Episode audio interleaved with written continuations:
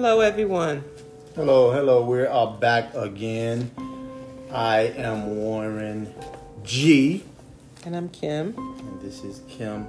And of course, we are getting ready to bring you another letter.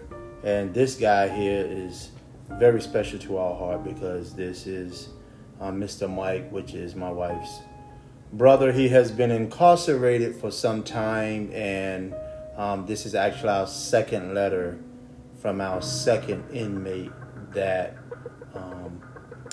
we read their letter to on this podcast. And if you want to go hear the first one, is Reflection from an Inmate, and this will be part two of that. So I want to get straight into this letter now.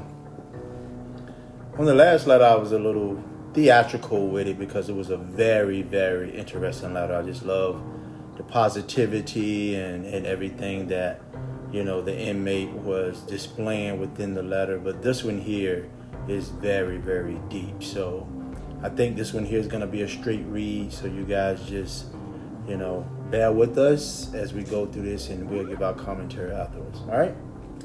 So it states, to the Talk Over and Bully Magazine. My name is Mike. I am Kimmy's baby brother. I have been incarcerated now for 25 years and 7 months exactly. You may have read about my story in Bully Magazine's previous issues through the eyes and ears of Kimmy, but she could never truly understand what I really go through in this madhouse. But her and my mom was affected by my absentee from our family circle. Mama Rose raised me and Kim like twins, so I feel bad at times when I could not be there for her and Mama Rose when they needed me. I plan on challenging my convicts upon my release in the court, so I won't talk about my situation right now, but in due time I will. But my biggest obstacle in here is the Department of Correction Community Supervision. 80% of the staff who I hire are criminals and racist, hateful people. They commit all types of criminal acts, and under federal state law, they get what is called qualified immunity. All this racial, unsocial justice that's going on in the world, you should see what it is like for us prisoners in the 80s, 90s, early 2000s. I've been gang assaulted by correction officers, sexually abused, robbed, and lied on just to punish me. I have been in situations where my friends died by correction officers, and it traumatized me because I felt like my time is next. Tupac has a song, I See Death Around the Corner. But now they have cameras in a lot of the violent maximum security prisons, and things are improved, and I'm happy, because I would not want to see my young brothers who got to do time face and see what I had to face and see. I developed several mental health disorders from my experiences. I'm also being denied proper medical attention by NYS Corrections, which is New York State Corrections. I have a broke finger, ligaments are torn, and it's painful every day. Plus, this leaves me vulnerable for several things, and the main one not being able to properly defend myself. Because of this, I stay in my cell all day, looking at TV or listening to music. My body is banged up from all the violence I have been involved in, but I am striving to get back into shape with exercise. Other than that, my sister Kimberly keeps me insane with her words of comfort and wisdom. She is our new Mama Rose, LOL. So I am thankful to have another shot at freedom, because most of my guys in here will never see society again. And I am thankful to Kimberly, Warren, Daryl, Cheryl, and Kobe, Chris, and their families. I feel so sad I could not be there for my nephew, Joey. I could have been the uncle that helped Kim in his time of depression. Rest in peace to Joe Kane, Mama Rose, Dee Dee, and all the other good people who passed. Peace. Wow. You know, where do you start with this letter? You know? Well, you start with, I'm glad I gave my outlet to speak freely about how he felt, to share it with others that can listen in to see what it's really like being incarcerated. He wanted me to share this so those that have young adults, teenagers, what it's like to be in prison. And you got a shot at a life, then you might as well just take it for what it's worth and not get yourself in situations that you can't get yourself out of. Because my brother went in jail when he was 22. He's 49 now. So he really don't know much about anything but being institutionalized. So I'm glad I was able to comfort him with that, with all the things that I'm doing with the magazine, the books, my husband's novels, and to be able to allow him to speak freely in paper. And we read what he's thinking and feeling for others to understand his pain. So that is why we put him in the magazine. We give different topics about what he went through, and it's called Michael's Pain. So I feel good about that. You know, I I don't want to change anything about this conversation, but I want to say this. Everything that has transpired from January of 2019 to now is a reflection on how God works in your life. And when they say God worked in mysterious ways, I tell you, God really works in mysterious ways, because although we lost people that was true and dear to our heart,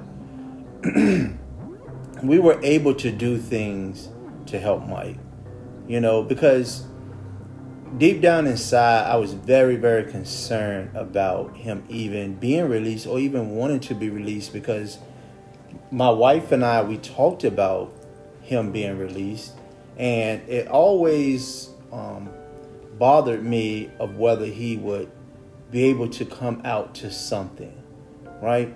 So with that being said, him being able to come out, first of all, with him being in there and able to be a part of what we're doing has really, really catapulted his self-esteem. You know, my wife is telling me he's very happy with the things we're doing now. He feels like he's really, really a part of something, you know, because pre-19, we had none of this going on. So we had no idea, like, what would we do for him once he hit the street? You know, how could we assist him other than saying, okay, you need to try to get a job or whatever. So we working diligently and hoping that people, you know, will grasp on not only to this podcast, but to the magazine, to my books, and to her children's books, that we may be able to, you know, lend that olive branch to him. Maybe, hey, I bet we got plans of doing some things, you know, I don't want to talk about now, but maybe, you know, we might can help him out with employment. Yes. So we you never know. And it doesn't have to be here in Virginia. We just want to secure some bags that, you know, we can go up to New York and start some things, and maybe, you know, maybe he can be the forefront of the face of it. Right. So we got a lot of things that we're trying to do to make sure that he feels like he has a place to go and something to do when he hit the street.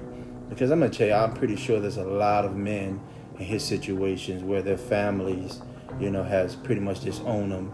Hence, the last letter that I wrote was the same thing. His family really disowned him, you know, so they have not been on a journey with him, and he's done 14 years.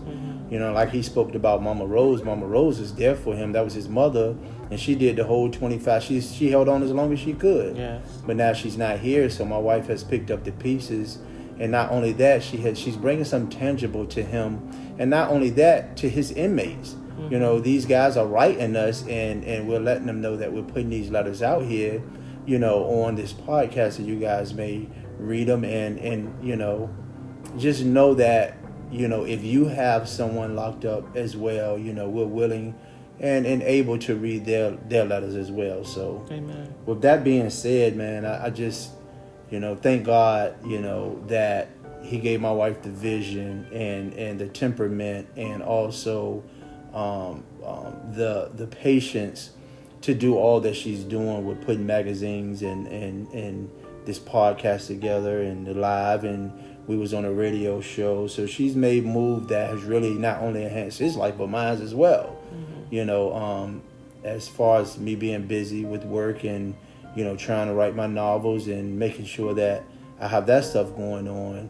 You know, it's very important that we continue this trajectory that he and that Michael can really have something to grab hold on to. So if you listen to this and if you have loved ones that's locked up, if you got anything going on, get them involved. Yes. You know, get them involved. Yes, we'd be glad to speak amongst anything they want to share with us and let viewers understand what pain they're going through, because they're people too. There's no matter what situation they've been in, I mean, it's always a mental state that caused them to be in that frame of mind. So everything is, that is why they go into a correctional facility to correct the problem that was done. But unfortunately, these are not the right correctional facilities. Everything seems to be wrong about everything. And when they put them in an institution, they're not getting the treatment that they should get. So we got to be an outlet for them. And I want to do that.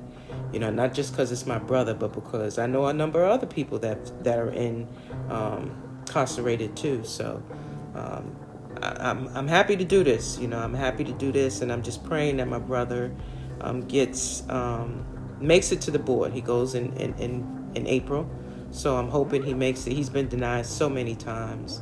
And I hope they have a heart, because I wrote to them and told them all the pain that he's gone through with the losses and not being able to even be able to attend the ceremonies. He couldn't attend any of them because he's in New York and I'm here in Virginia. So he wasn't able to even see my mother for the last time. So, you know, that's painful for him. You know, it's very painful for him. He was a little boy when he went in. He was a young boy. So he's still probably wanting that comfort of his mommy to hold him, but he don't have that. So he wrote me and told me, I can't wait for you to show me her belongings, because I saved a lot of stuff for him to see. He said, we can cry together, and, you know, I'll cry, and just me and you. You know, I haven't cried in years, really, for someone to embrace me. Mm-hmm. You know, I need that, you know, because, you know, everyone needs that when they're in pain. So that is why I made his stories called Michael's Pain, because I know my brother's in pain. We were, like, so close, and, you know, we got older, and... he encountered in things that he know he shouldn't have. And I felt that was going to happen, but I didn't think it would be this way, you know, but what are you going to do? But I thank you guys for listening in. And if you would like to get more information about my brother and write him, you can email us, the talkoverradioshow2020 at gmail.com. That's the Talkover Radio Show 2020 at gmail.com. I'm going to leave it in the comments. So if anybody's interested in writing him and just giving him some words of encouragement or just some inspiration, that would be great. He'll be happy to hear from other people outside of just me all the time. So I thank you for listening in. Any closing comments? I just want to just thank you guys for your continued support on the podcast and everything that we have going on. Of course, we are looking forward to having many, many more of these conversations about life in general and about the things that we may have going on when it pertains to all of our little projects that we have. Don't forget that we also have Support Joey's Heart.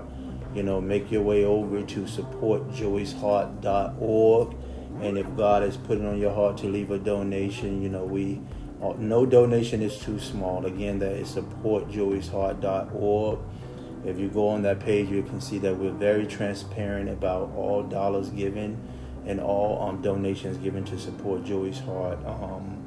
And with that being said, again, I have a website, authorwgriffin.com. If you're into novels and you want to get away from the world a little bit and just get into some great reads, you know, I got some great reads. I'm on amazon.com under Warren Griffin. You can find my books there.